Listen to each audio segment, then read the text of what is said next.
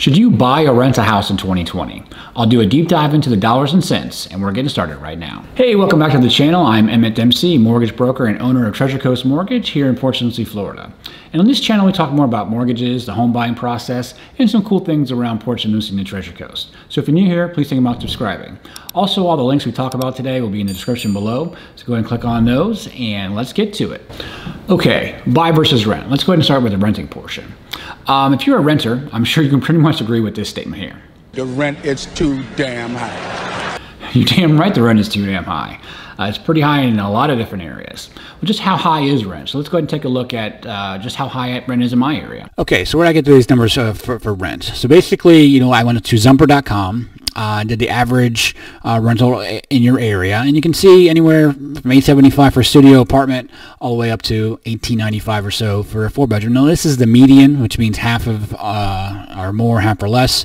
So when I went on to Zillow and just did uh, rentals for rent in my area, 34986 is my zip code.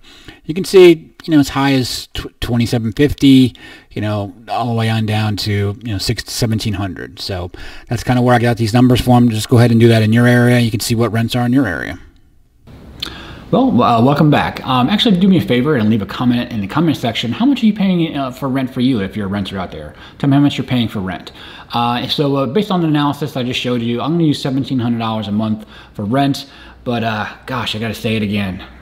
The rent is too damn high. Okay, now now let's look at buying a house. Did you know that homeowners are 46 times wealthier than renters? I'm rich.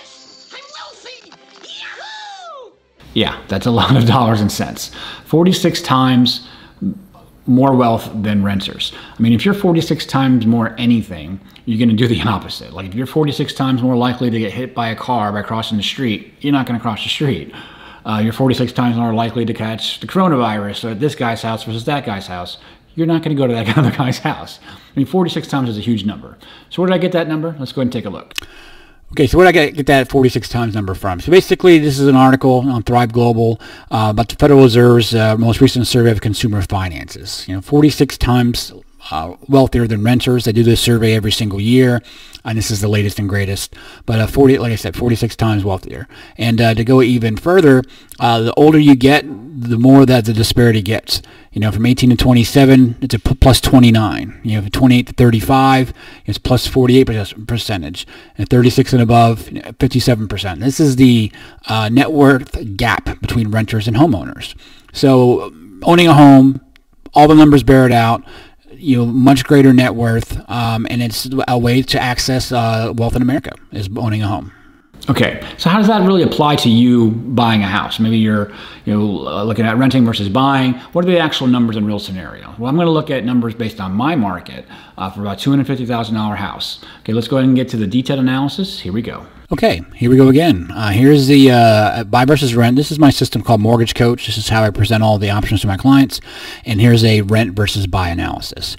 And I did a $1,700 here for rent, and I did a $250,000 house, which is right around the median uh, sales price in my area. You know, you run these numbers for your first-time home buyer sales price you know, a, conventional 5% down versus FHA 3.5% down and VA 0 down. Now that's going to be uh, run the gamut of about 90, 90% of all the loans that are available, you know, either conventional, FHA, or VA um, that, that I do. So, you know, and how does that break out? Here's your $1,700. On every one of these, you're saving money. And now, one of the things I want, I want to really show you is this principal paid. Now, that's what's called amortization. And what that means is that making your mortgage payment, you're going to build wealth just by making your payment. Even appreciation is zero.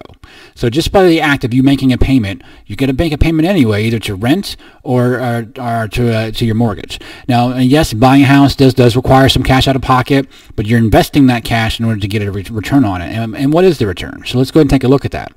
Okay, here's the net net monthly payment. And what that means is it's this this payment here of 1502. Now, also that assumes uh, tax and insurance, uh, 150 for housing insurance, 250 for taxes and your mortgage insurance.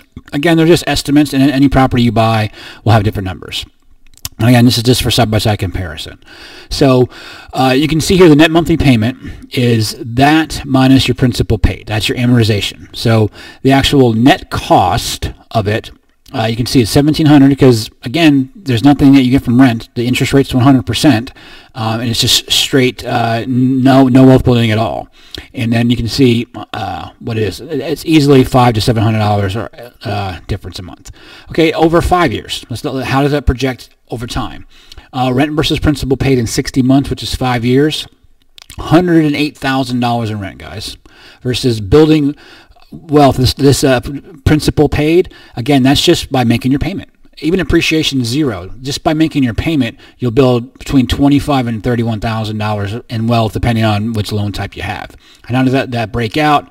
Uh, basically, assuming a four percent appreciation, which again is, is, is pretty conservative, you're going to pay just principal paid, and then your real estate value um, over five years, you know, where it's grown to from the 250 now it's at 304 you know, your total equity is, you know, 92,000. That's just the principal paid at 25,000. And then if you have a 4% appreciation, you'll build almost $100,000 worth of wealth in five years versus zero for rent. And how does that, okay, so you want to stay in the house for 15 years. How does that bear out? Okay, $379,000 in rent in 15 years, guys. That's pretty ridiculous. Versus, again, principal pay down 90000 and then what is it? Really do in 15 years is 300,000 or so. So that's a lot. So that's the buy versus rent. And again, I can run this uh, for you for, and I run this for all my first-time home buyers who are buying a house. You should definitely take a look at the numbers. Okay, welcome back again. I, I, think we can all agree that uh, owning a home, you know, if, if, you have the means to do so, it's definitely the, the, number one way of building wealth in this country. And I uh, really love helping my uh, my clients build both for their families. So if you want to get your own detailed buy versus rent analysis, definitely give me a call. Go to dempseymortgage.com. I would love to help you and your family. Uh, and again, if you want to learn more about mortgages, the home buying process, or some cool things around here in Port St. Lucie, Treasure Coast, think about subscribing. Uh, thank you so much for watching, and I'll see you guys on the next one.